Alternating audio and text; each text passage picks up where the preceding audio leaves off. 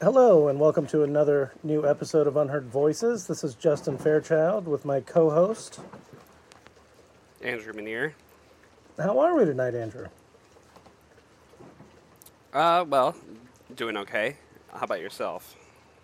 About the same. Uh, sometimes struggles, sometimes not.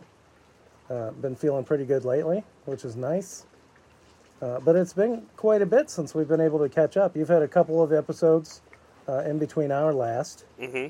and here we are finally be able to pull it off. Yep.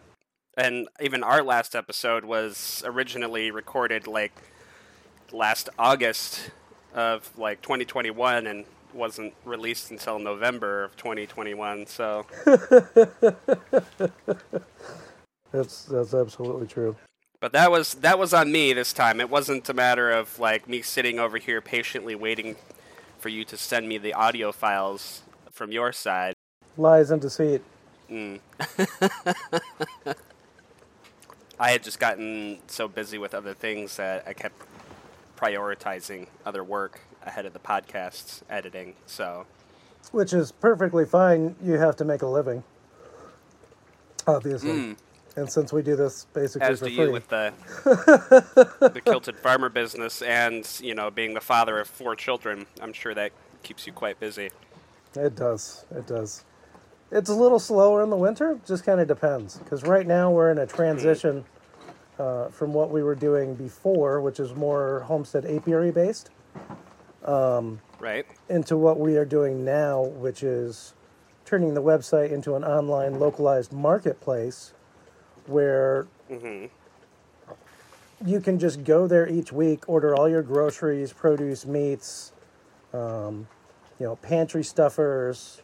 We're adding restaurants to it, um, so you can go there, order everything you want for that week, including you know your dinner or whatever, and we pre-order everything, and then we deliver it all at once. And you know, we save people a couple hours each week, especially with multiple trips to the grocery store the way I like to think of it is every 10 orders we get is nine less vehicles on the road, minimalizing our carbon footprint a little bit. True. Well, I mean, it's it's less customer vehicles on the road, but still either your vehicle or the vehicles of the the people who are delivering uh, from the source to have it all all collected into one place. But I do believe I saw somewhere on Facebook a picture of another person wearing a kilt. Was that something to do with uh, your kilted farmer business? Did you ha- find somebody uh, who was also stepping in to, to do delivery things, or was that completely unrelated? No, uh, local friends. He has Scottish in him and he was wearing his kilt. His wife got a picture of it and I said, Hey, can I post this to the group? And she said, Sure. So I just, you know, take pride in kilt wearing people. That's a cool thing. Ah, okay. Okay. So the reason that it would be more uh, carbon footprint friendly is because we do all of the pickups and deliveries in one shot. So we're not taking 10 Right. different trips to 10 different places. We get all the stuff together. We take one round trip to pick everything up and one round trip to drop everything off, and then we're home. It takes us about four hours to do everything uh, for up to 10 orders Okay. but you know it works really well because it supports local businesses. It helps support us and eventually uh, i'm going to expand. Because where we want to be is we want to be able to compete with companies like Shipt uh, grubhub etsy and amazon. Mm-hmm. but only using local businesses to do so. So that's where we're at there. We got to get to the point where we have some investors so i can put some money into the website um, but i think it's going to be good it'll go Mm. big So is Amanda Eller still helping you with the website stuff? yeah on occasion she's busy now she just started a new job which i think is still doing website stuff but she's working like 40 50 hours a week so most of the website editing i'm actually Right. doing myself right now as far as adding inventory and that's one of the beautiful things about the upgrades is all these local businesses could then add themselves and their inventory and sell through the website. Um, and it'll automatically become a part of the delivery route and all that jazz. Just gotta get there. So that's all automated by the website itself, then, yeah? Yeah, the website and the white pages or whatever the software is. Mm. Well, that makes it easier. I don't know how I would begin to approach something like that with the minimal amount of computer programming knowledge that I've got. So as long as you've got some of these web services that do a lot of the the heavy lifting as far as the coding aspect of it, I think it would Yeah. certainly make it easier to accommodate trying to run a business. It would. Did you see the uh, ad sharing contest I ran? I'm not entirely sure. I did see something about something you were offering, some sort of giveaway, but uh, I didn't look too closely into it.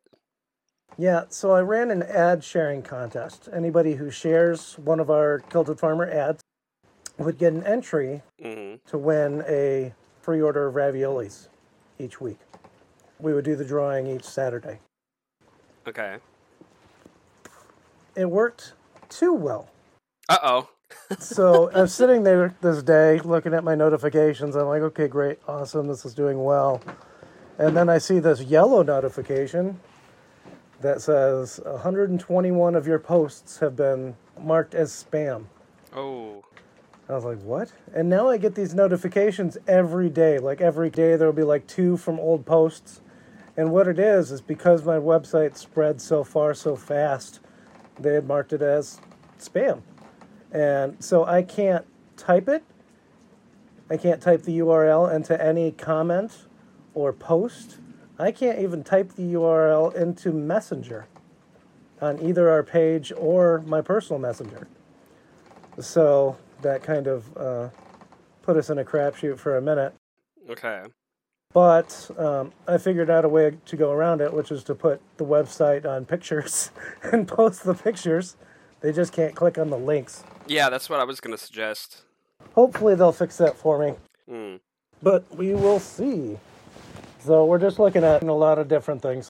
Right. Well, I'm trying to remember whether or not Facebook had expanded into some sort of like like marketplace type uh aspect. I don't remember for sure. So, Facebook does have some marketplace things. Mm, Like you can do the social shopping sites, and like it has itemized inventory on your page that people can click through. But I haven't found a direct buy button from Facebook specifically. Usually they click on the image and it'll take them to my uh, website.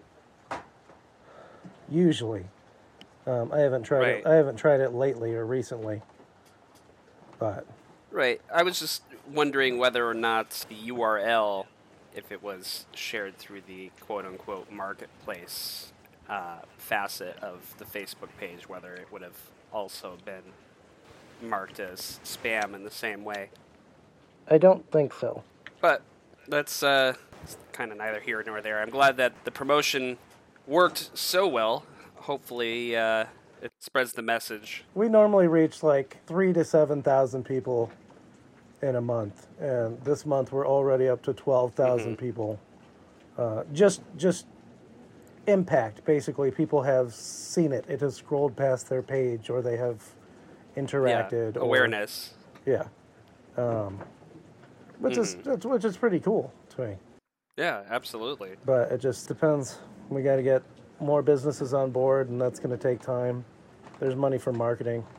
Mm. So whenever I can find an investor and figure out, because there's there's multiple facets to the business. There's the website and delivery service. There's the homestead, which we do our pasta and baked goods. There's the apiary for honey and bee products. hmm But I don't facilitate those as one entity. I look at them separately. Right. Well, here's an idea for you. Have you considered doing some crowdsourcing stuff, like say, uh, like Patreon? I don't even know what that is. Okay, so Patreon is usually for artists and other like podcast type creators. They make a profile, and if people like the content that you produce, they can pledge to send you a certain amount of money each month. So, for example, I have a couple of Patreon pledges that I make uh, each month to a couple of different creators online. There's uh, one or two podcasts and a group of animators uh, called Flashgitz that make cartoons that I think are hilariously dark and inappropriate and funny. so you just you make an agreement, basically, set it up with a PayPal or your your bank card, and you just agree to pay a certain amount of money each month to support these people who are providing a service or some entertainment that you feel is is valuable, and you want to uh, see continue into the future. So. So how does that benefit the donor? Well, but that's the thing. The people who pledge at different levels can receive certain benefits. So, you know, I I'm not sure. You know, you could like how how much do you usually sell a container of honey for? Depends on the size. Okay, so eight fluid ounces is ten bucks. Sixteen is 20 Uh-huh. Thirty-two is forty. Basically, a dollar twenty-five per fluid ounce. Okay. Well, so you could come up with some deal. So let's just say if someone pledges, you know, twenty dollars a month, you can get a quote unquote free bottle of honey once every six months. You know, because how much honey does a person go through? You know, Depends. Some people go through a jar a week. uh, maybe, but diabetes. Um, I think you could probably work out some arrangement with some of the other businesses that you uh, you work with as well. But you can encourage people to donate, and then they get some sort of direct benefit from their donation, as well as you know supporting and investing in the business. Nice. Good idea. Or here's here's another idea. You could say maybe patrons that uh, donate a specific amount or higher get prioritized delivery, where you deliver to them first uh, each time the, the deliveries go out. Okay. Other other things like that. You could spin it in some way that you know you could maybe encourage people to to donate, even a small monthly amount. Like, Let's just say that you know the donations or the pledges start at a dollar a month. You know, and maybe if you pledge a dollar a month, then you don't really get any specific tangible reward for doing so. You're just supporting the business, supporting you as the business owner. And then as, you know, you donate higher amounts of money, then you get other certain uh, rewards for doing so. I get it. Like a some sort of discount on all of our specific, you know, our kitchen products or Yeah. So I don't know exactly whether or not the uh, terms of service of Patreon prohibit you know people donating to businesses that aren't specifically like creator centered because usually it's for for artists or musicians or uh, people who run podcasts gotcha. Some sort of entertainment. Yeah, it's usually some sort of arts and entertainment that I see people uh, using Patreon to uh, to source some extra finances from. So I'm not sure if there's other rules or regulations or terms of service that say you know you as a as a small business owner uh, running an online marketplace may or may not be able to um, start a Patreon uh, account to support that a little bit more, but uh, it's uh, it's probably worth looking into. Yeah, for sure. It could help you get some investments and also just bring in a little bit of, of extra passive income. That could be helpful for you guys. Yeah, that would. It would. It would. It would. Because I don't know the ratio of hours worked to income generated that you've got going on right now. I get it. It's good to. Uh, it's good to know. Do you know? Uh, speaking of art fundings, do you know much about NFTs? Oh, that's uh, that's actually an interesting topic. Because I've heard of them, and I watched a post-COVID South Park episode, and uh, Mm. Butters was basically treated like Hannibal Lecter as an adult because he made billions selling NFTs and talking other people into selling NFTs. And I'm like, what the fuck Mm. is an NFT? So, Okay. So the basic idea of an NFT is actually good.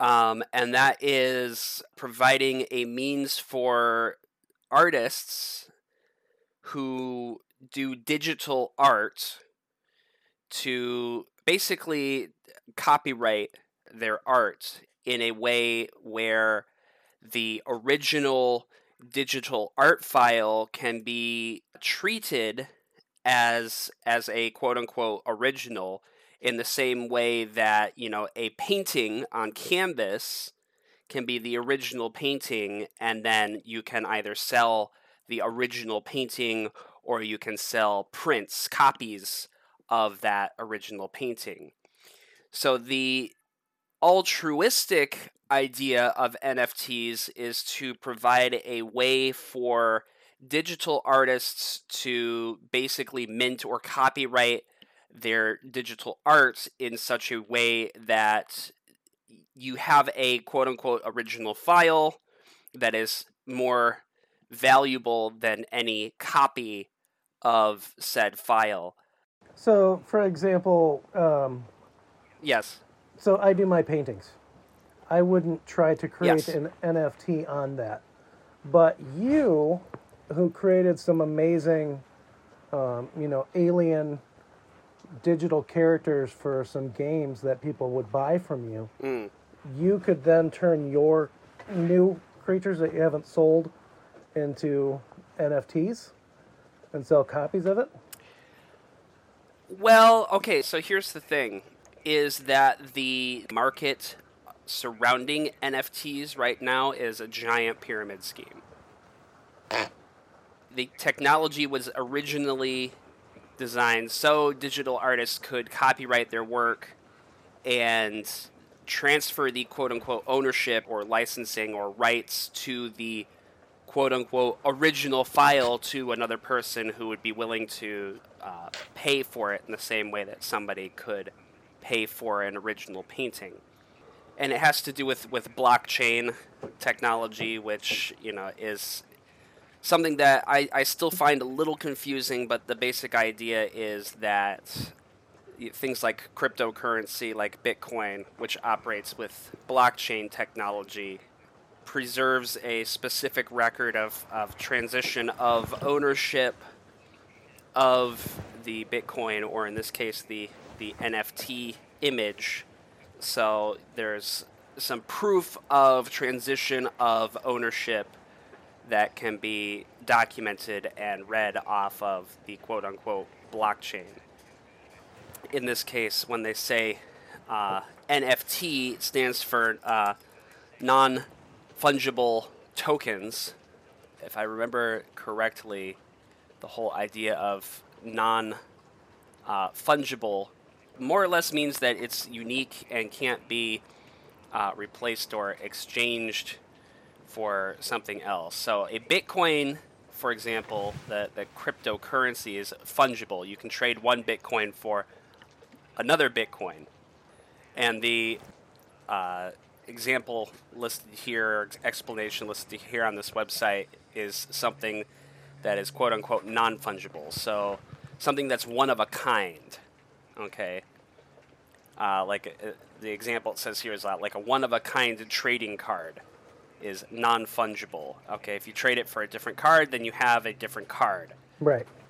So let's say that every issue of the first Superman comic book is destroyed somehow, and you, there's only one left in the entire world. Then that comic book becomes non fungible because it is the one and only version or edition of that thing that exists. So the idea here is to make the digital art itself non fungible. It becomes a one of a kind original where th- copies of it can be made, but it maintains through some computer coding uh, watermark or a chain of custody or, or chain of ownership that says this is the original file. All other files are copies of this file.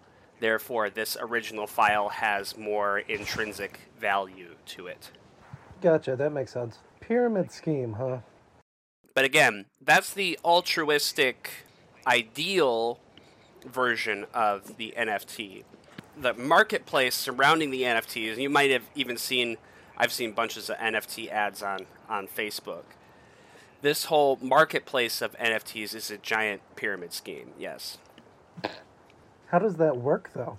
Like, from what I heard, and I might have heard the pyramid schemed version, is that if mm. you create a digital something and do the NFT thing with it, Mhm. I thought the artists were supposed to get recurring revenue on that item as it was sold. But your way makes more sense. Uh, that's okay. Even I don't understand it 100%. There's a fantastic, I guess you could call it a, a documentary on YouTube by this channel called Folding Ideas. And the, the video is called Line Goes Up The Problem with NFTs. And it explains like the whole concept of the blockchain and the cryptocurrency and how it's related to the NFTs and how the entire thing is a, giant scam. And it's almost two and a half hours long, so it's very thorough in discussing the NFTs. And and after watching it, I mean, I understand about eighty five percent of it, but a lot of the cryptocurrency stuff is is kind of designed to be vague to have kind of a high bar for for entrance into it. But the basic problem with the NFTs is from what I understand, and I could be wrong about this or, or mistaken, but from what I understand, it seems like you have to possess some sort of cryptocurrency in order to quote unquote mint an NFT because for it to be sold in this cryptocurrency marketplace, you have to first start with something that is on the blockchain like a cryptocurrency. Yes, that's what I've seen from anything that I've been looking at. Oh, but you have to sign up for this thing and Right. we'll give you free coin. but that's the whole point is there are lots and lots of issues with the cryptocurrencies Yeah. where it can take days or weeks or even months to make a withdrawal or exchange and in that amount of time the the value of the cryptocurrency can vary wildly. Oh, yeah, you could buy in at a dollar or yeah, you might try to spend your cryptocurrency when, let's say, your your bro coin is at you know a value of hundred dollars per coin, and then by the time it actually transfers, the value of bro coin can drop down to ten cents per coin, and the whole transaction is is fucked up.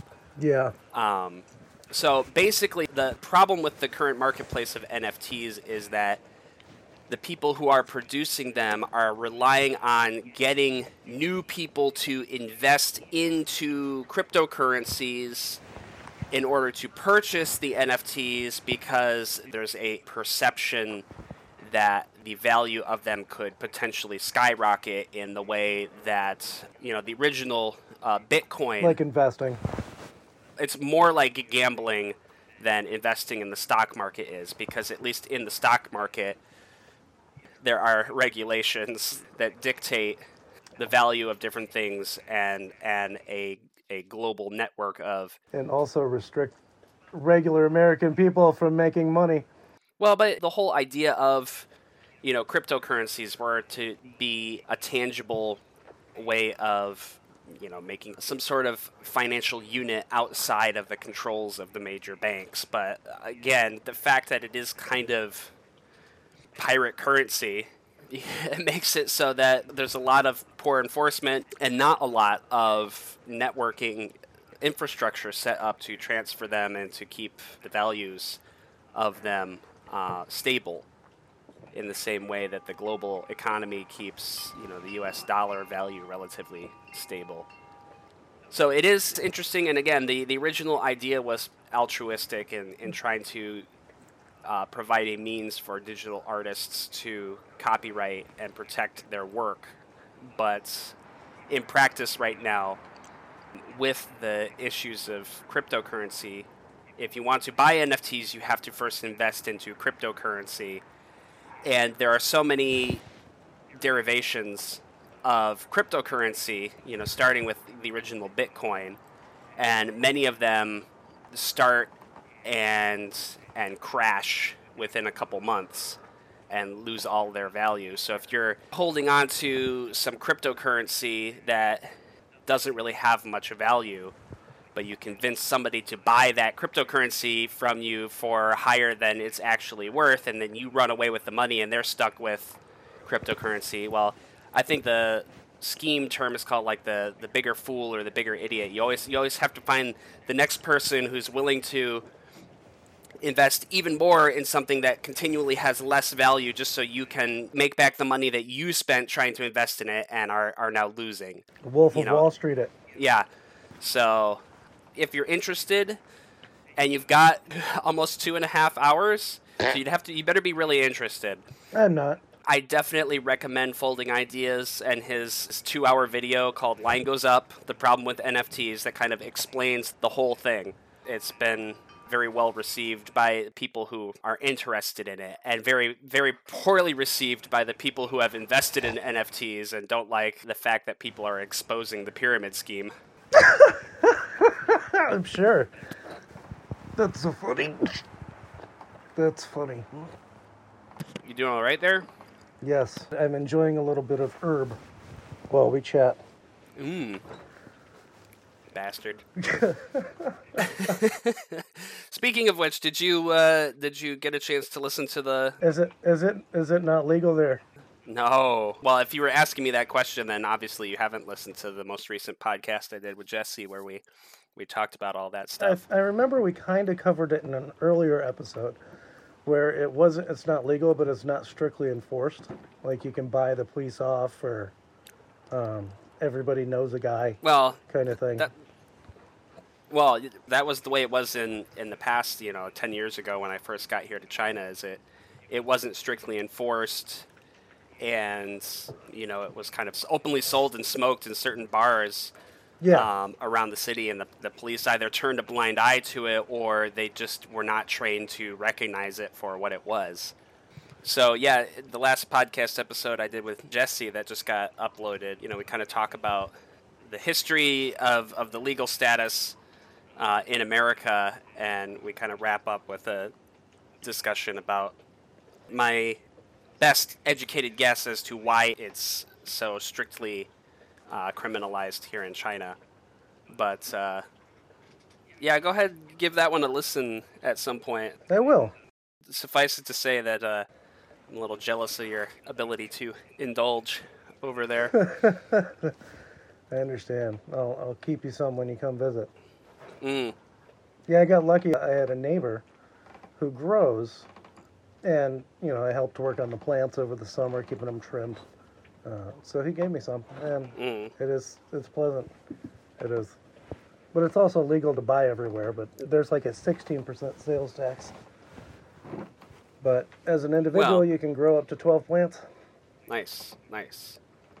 So, well, Nice. that's it's good one way or the other. The fact that it's been decriminalized uh, in most of the, the U.S. yes. Seen progress one way or the other. I don't Yes. think it's ever going to be decriminalized over here, but uh, I mean, all, all the president has to do is just try some. I think that's about all it would take. Here, just try it. no, probably have you thrown in jail and or executed for offering it to him. Right. But uh, so in our last uh, discussion, or at least the last uh, podcast episode, as I mentioned, recorded back way back in August of last year, Yeah.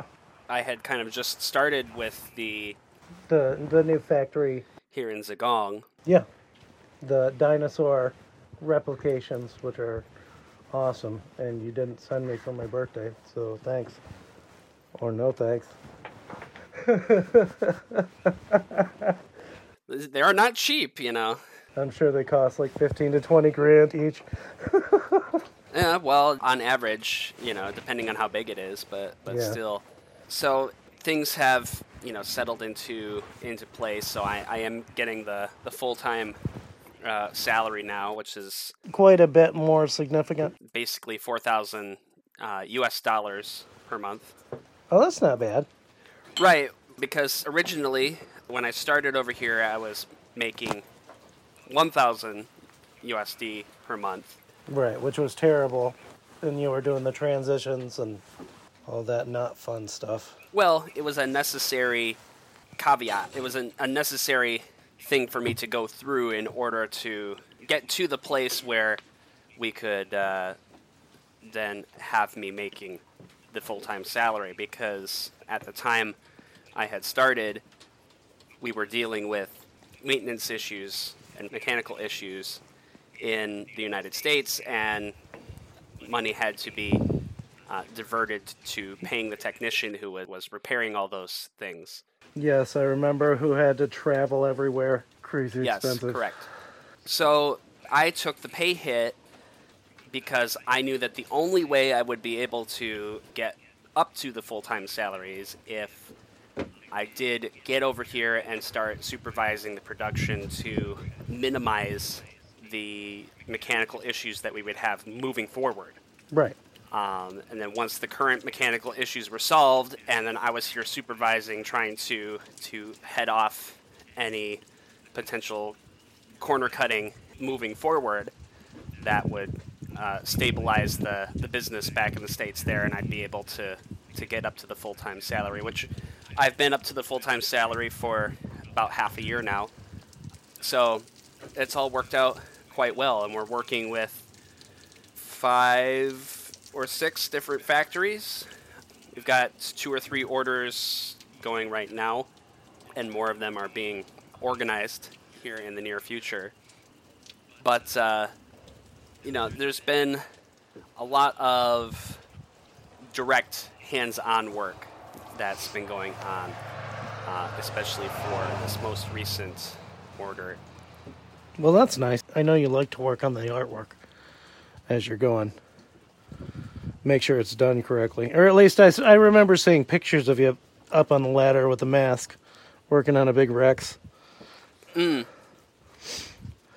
And there's been a lot more of that recently. So, Which you enjoy.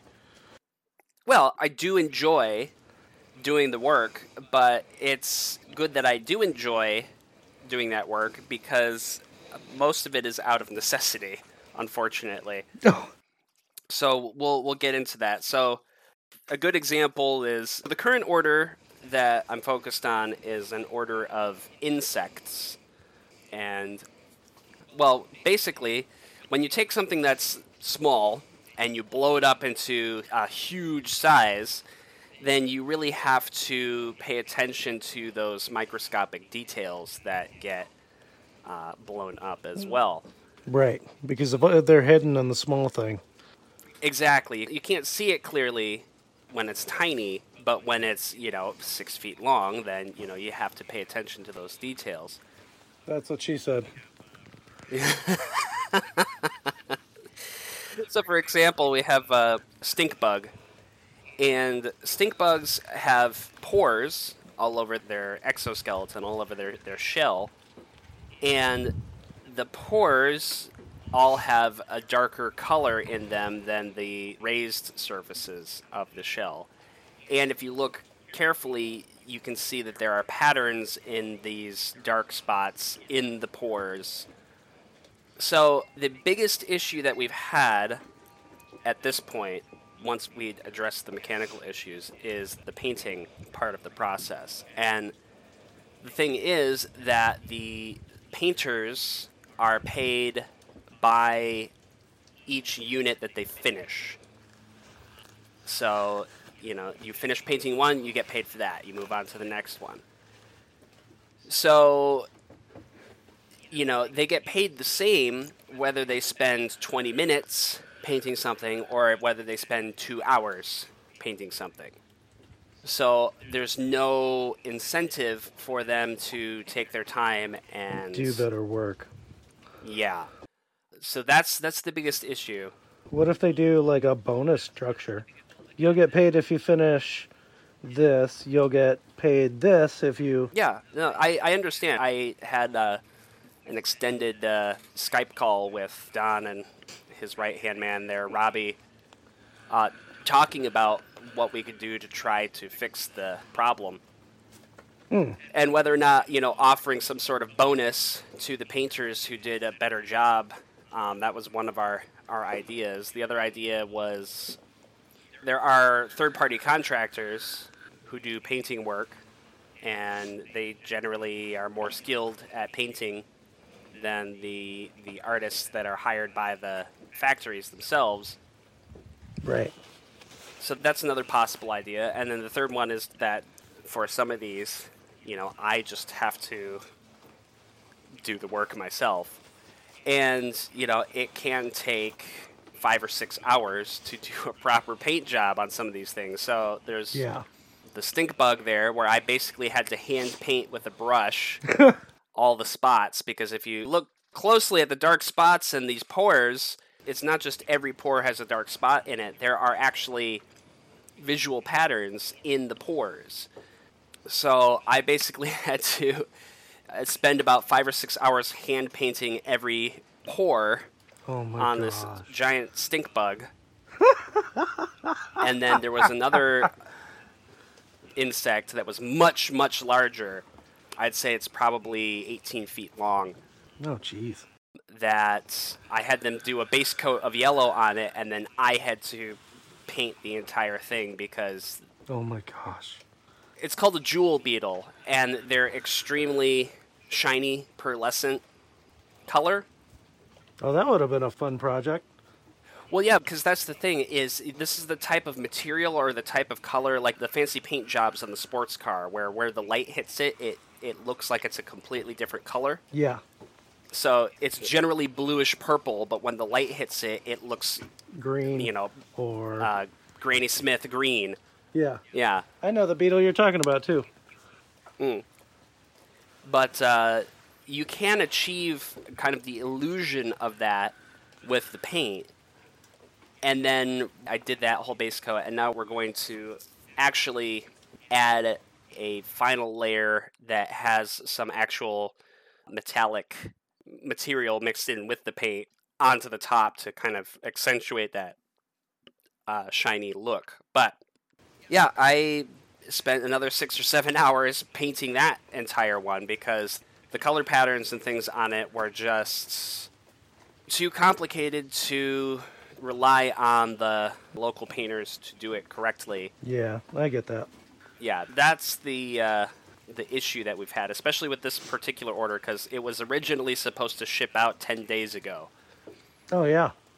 Yeah, we were not finished with it. So the the problem was is that the factory put the order on hold for basically the entire month of January while the factory worked on domestic orders for Spring Festival, you know, Chinese New Year. Oh, so they were selfish about it due to tradition. Well, but it was just that there are so many domestic sales of products for Spring Festival. The the fancy giant lanterns, little dinosaur shaped carts that kids can ride around on and drive around. Uh, you know, other smaller animatronics that get put up in parks and zoos and things. So there's there's a huge amount of domestic business. Basically, it was just that for the entire month of January, they focused on fulfilling domestic orders for uh, things for the Chinese New Year holiday. And then Chinese New Year was the first week of February, and then they assumed that everything could be finished by the end of February. So the end of February was the original deadline, and then it got pushed back two weeks, and now it's been pushed back a full month. Uh, now we're able to, through some arrangement with the shipping company, wrap up by the beginning of April, and and ship out. Uh, I was just wondering, because I've been doing painting, Mm. and I've been thinking about doing painting classes. uh, do the Bob Ross thing where he sold his own products, like his own paints, his own brushes, things like that. Mm. So I'm wondering if your factories do that kind of thing, or if that's a whole separate deal. In what kind of sense? Them selling products? You mean, do the factories directly sell the things that they produce? No, what I'm wondering is if I wanted to do Kilted Farmer brand paints and paintbrushes, oils and paintbrushes, and like do sets of those, is that something your company can do, or is that not in that ballpark? Uh, well, that's not in the ballpark of the, the companies I'm working with. You could potentially, you know, make a production deal with, with some other kind of factory over here to produce branded items. But uh, I'm sure that's expensive AF. yeah, well, especially when it comes to things like paint, because as an art student, I quickly learned that not all paint is created equal. No, no, it's not. I know for sure the red paints, a lot of the red paints. Uh, there's another color I don't remember. Uh, it might be like one of the, like the cyan blues or something, but the the crimson reds, the pigment is extremely expensive. So when you look at the prices for tubes of oil paint, there's a wild difference in the price for the same size tube of oil paint depending on which color you're buying. Oh yeah, I just use the cheap stuff right now. I'm like I'm not rich enough to do that. Eventually, when I have some extra money, there's a site online where you can Yeah. get some pretty decent oil paints um, in the bigger tubes Mm. for like 10 to 15 bucks a tube uh, instead of 40, Right, 50, right. 60, 70. Depending on what you're trying to do. But my paintings don't have to be that complex either. Right. Well, but the the point is, is that yes, you could work out some production deal to produce some branded merchandise at a different kind of factory over here. But uh, there's there's a lot of other logistical stuff that would go into that, like you know sourcing the pigments and the paints, and instead of them just squeezing paint out of one branded tube into one that has your logo on it, which is if if that was the cheapest way to do it, that's what they I'm sure they would do it. over here. Honestly. Hey, the kids have smaller hands. They can get all the paint out of those tubes. Uh, yeah, well, that's depressingly accurate. Really. But uh, so yeah, the work has been interesting and engaging for sure. My boss doesn't want me to spend so much time doing the actual production work because you know he pays me to supervise them to do the production. But unfortunately, for some things like the whole painting aspect here, I just have to step in when there's a paint job that is just too complicated for us to rely on the local painters to, to do well. And uh, there's been a lot of 3D printing uh, involved in this order too. Had about 30, oh, closer to 40, I think 42 or 43 honeybees. I think you've seen the pictures of the on my Facebook of the the finished honeybee. Yeah, I did. I, that's something that I would love to have. If one of those, you know, like an Oh, antenna is built wrong, you know, send one my way. Well, I think I'll probably have one or two left over. Um, and yeah, I would I could definitely uh, send you one of those. That would be awesome. That'd be my mascot. I bring that thing everywhere. It was actually funny because the last time I was there at the factory working on applying the fur, a, a real honeybee flew into the factory and was buzzing around my face and hand. and landed on my hand as I was, you know, working and I just let it crawl around on my hand for a little bit before he he flew off. But uh, Had you been working in some sort of chemical or had something sweet spilled on your hand? They love the smell of chemicals. I think it was the day after I was doing a lot of the painting work, so I probably still smelled quite a bit like gasoline Yep. because they thinned the paint with gasoline over here, which Oh my I don't I don't think I mentioned it. caused a fire at the factory I work at uh, a couple months ago. Well, I would I would think so. well, I guess what they use here is turpentine, so that's that's basically flammable too. Yeah, in the morning, the painting wing, which was kind of a shack put up between two exterior walls of the dinosaur factory on one side and then the neighboring uh, factory property on the other. But uh, yeah, a gasoline fire started and burned through the upper level, which you know the lower foundation is sheet metal, Right. and then there were uh, clear plastic up at the top to let light in through. So obviously the the fire burnt through the plastic before it burnt through the sheet metal, and then once it burnt through that plastic at the top back corner of the roof, that created an air current that was just sucking the fire backwards out of that hole. And it did destroy two of the animatronics that were in my order, or at least, you know, it burnt all the foam and, and silicone skin off of it. The mechanical frames, we had to replace the wiring, but they were still salvageable, and we, we fixed them up.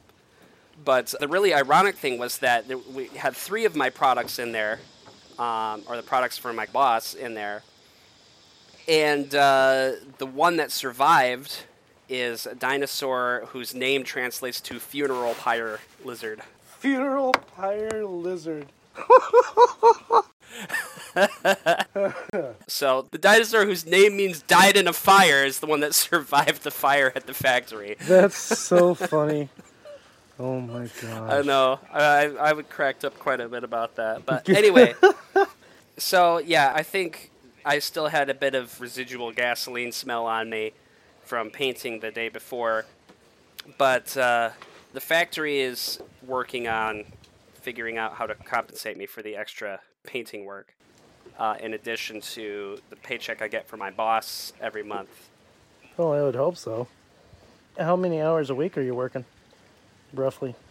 it's basically full time. I mean, I usually spend the morning like answering emails and coordinating some stuff, and then most of the time I will go into the factory at noon or at the end of the lunch break at like one o'clock, and then I'll be there until five or six, directly supervising or doing work there at the factories. So it is relatively full time work, but uh, you know, as my own manager, I can kind of I can kind of sleep in a little bit in the mornings. I can I can make my own hours a lot of the time. That is nice. It's one of the benefits of owning your own business too. So you kind of make your own hours. Mm. But the last thing that I'll touch on here is that I'm hoping to start vlogging about the work. Is that some sort of sex thing? Yes, I'm, I'm gonna, gonna um, no vlogging, I know. video I- video logging. Like, Oh, gotcha. yeah, I'm gonna be a cam slut. Do you want to see me ride this dinosaur? oh, your tail is so big. It's not easy being a professional fluffer. Yeah. anyway, I picked up. Um, it's a small camera. It's a portable camera, and it has a mechanical gimbal on it that stabilizes the camera, so you can carry it around. You can get some pretty cinematic camera motions with it because it stabilizes and smooths the movement of the camera, and it'll record up up to like you know full 4K resolution. So the idea is that I'm going to basically start to document the work that I'm doing and try to do like a weekly upload of a compilation of the footage of the stuff that I've worked on during the week. Like an educational thing. This is what we're doing. This is. I want to make videos that cover different parts of the process. So, you know, a video about how I design the mechanical frames, a video about um, me doing some of the, the 3D modeling uh, work. So, you know, time lapse of the 3D modeling on the computer, um, taking this camera and recording, you know, some of the stuff that I do in the factory when I'm talking to my translator and translating the instructions to the workers or you know doing a time lapse when I'm painting one of the products. So the the idea is not only for me to just kind of vlog about it because I think there might be people out there who are interested in seeing that that kind of work, but also specifically for the clients um, that my boss works with, so that they can see weekly updates from inside the factory about how their order is progressing and things like that. That's awesome. Yeah, it might also keep the factories a little bit more cooperative and cutting fewer corners if they're they're being not only supervised by me but also recorded, and you know I'm surprised they're not already. the boss seeing the weekly progress or lack of progress that gets done. so that should be interesting as well. That, that is pretty cool. Yeah, I think people might want to watch that or, or see the kind of uh, experience of working as a production designer, Yeah. supervisor, you know, here at the factory in China. So right now I've got to coordinate with the gal who does basically the marketing stuff for my boss to figure out what we should name the YouTube channel and uh, you know some of the logistics about that. But yeah, that's kind of what's going on with me over here as far as the the factory work goes, and uh, yeah, it, it's been keeping me busy, and it's definitely interesting and, and fulfilling work. I, I really enjoy doing it. That is really awesome. I'm glad to hear it. I think your parents are proud. Mm. your dad always says he really enjoys what he does. I hope it's worth that degree. as long as he's making enough money. And I'm in the process of getting fully vaccinated so I can make another trip back to the States sometime this year, hopefully. We'll see. I'm surprised you're not already. hmm I mean, there's been so little risk over here. I mean, even when Delta got over here and then Omicron, like, they've got a very good system in place here between the contact tracing, and then if somebody gets sick and they have a positive test, then they, they notify every other person who might have come into contact with them to quarantine and and get tested immediately and you know they they only end up locking down neighborhoods or apartment complexes and the rest of the city is able to basically operate business as usual. So honestly I've, i felt very safe over here. I haven't really felt any sort of paranoia about you know contracting covid for you know a year and a half almost two years over here. I still wear a mask every day but you know i think that's the minimal amount of effort and it really is a minimal amount of effort which is sad uh, when you see so many people in the states you know complaining about wearing masks Oh my But, uh, gosh, dude. Stories. Yeah, I've I know. stories. i know why don't you go ahead and share a couple here to wrap up I'm pretty comfortable with the mask. I'm pretty comfortable with what Yeah. I do. You know, Jess and I have been shopping uh, almost every day around the same stores for the last couple years. And it's not that hard to be safe about it. You know, you hand sanitize before you go into the store. Mm-hmm. You wear a mask if you're going to be in any room longer than five minutes, especially if there's little or low ventilation right or you're around a lot of people. And then you sanitize when you get back into the car. It's Yeah. wash your hands when you get home.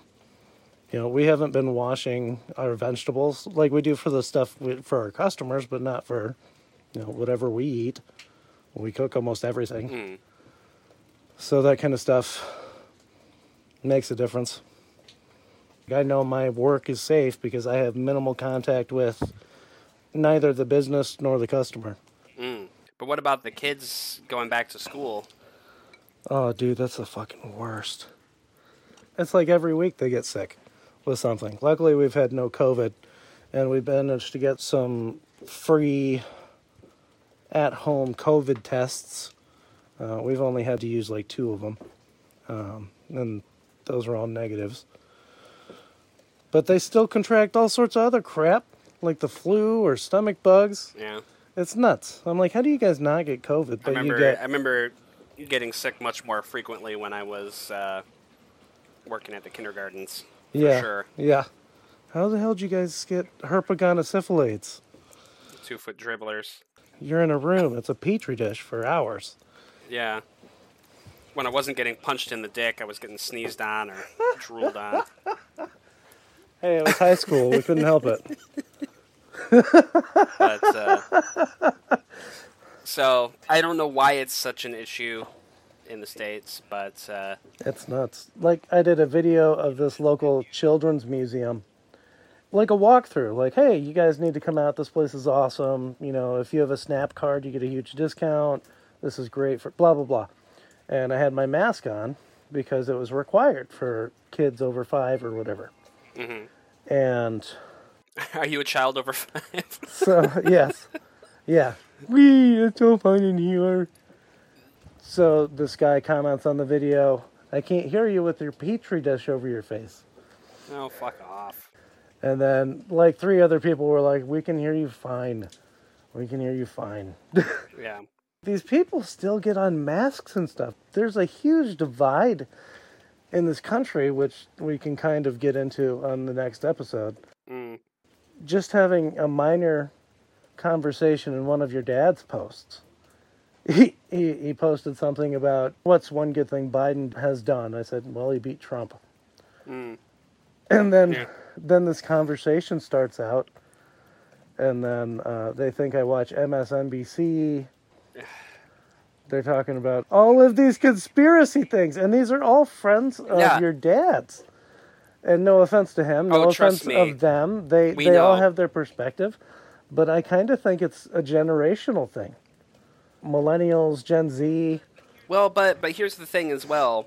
When you have bought into that extreme level of propaganda from one side, your assumption is that your opponents, those people who would disagree with you, must also be subscribed to the extreme opposite Yeah. level of of propaganda. right? So yes, you know, MSNBC is statistically speaking the least factually accurate of the major left-wing news sources. But they're still more accurate than Fox News or OAN or Newsmax. I was like, I don't watch any news like that. Well, but that's the thing is that it doesn't require you to buy into left-wing propaganda to be critical of Trump, you know.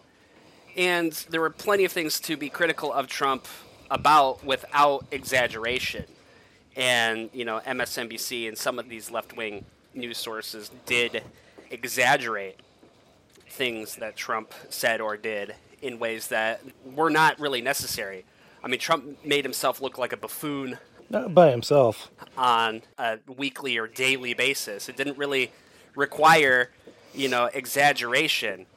Um, And there's people there like one lady was like, "Oh, you still think Trump lost?" I'm like, "Yes, he he lost. That's that's what losing is." uh, it may or may not surprise you to know that I have blocked seeing my dad's posts in my Facebook feed. Oh no, I would have loved your defense. I was like, "Where's Andrew to stand up for me?" No, Yeah, no. I cannot deal with I can understand. and that may be part of the problem because he's now so wrapped up in his echo chamber that he doesn't get dissenting viewpoints anymore. But again, it really is a almost cult-like mentality. You know, It is. deny deny reality. The great leader alone knows the truth. Listen to and believe in the great leader. Do not give credence to the scoffers. Yeah, and it drives me and my mom absolutely crazy because it's it's it's gonna make the next election a shit show. well we can go a little bit into that in the in the next episode. I know that you uh, you wanted to talk about how the uh, the news cycle has kind of switched focus from the pandemic to the ukraine invasion but We will discuss that in the next uh, next episode. yeah i wanted to take some time to study a little bit so at least at least one of us can speak intelligently about the situation Yes, it sounds better coming from you. I don't make intelligent things sound good. I say smart things sometimes. Well, but here's the thing: think about the success of Joe Rogan.